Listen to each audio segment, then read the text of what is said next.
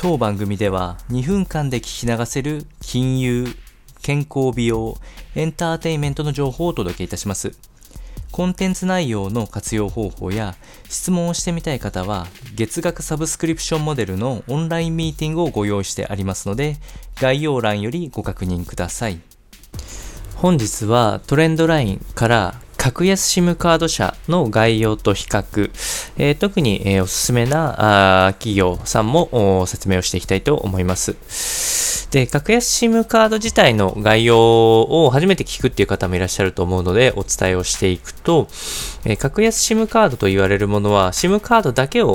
販売している会社で、データ通信や音声通信を大手の通信網から利用させてもらっていて、その代わり低価格で提供ができるというところです。そこで制限がかかっているのは通信容量、データ通信量にまず制限があることと、データ通信速度は大手のをさらに下回る水準が多いと言われる傾向があるというところで、ハードにモバイル端末ばかり使っている人じゃなければ、格安SIMカードっていうのは結構使いやすいのではないかと思います。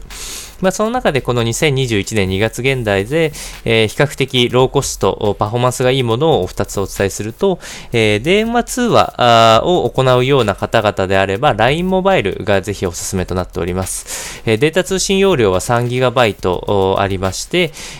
ドコモ回線を使っている中ですけれども月額1628円とかなり安い金額からご利用ができるというところで、もう一つはデータ通信のみ、音声通話を全く行わない、電話番号必要ないよという方であればイオンモバイルもおすすめとなっております。データ通信容量は 1GB になっておりまして、ドコモ回線を利用するんですけれども月なんと528円から利用ができるというものになっておりますので、ご自身のニーズに合わせて選んでみてはいかがでしょうか。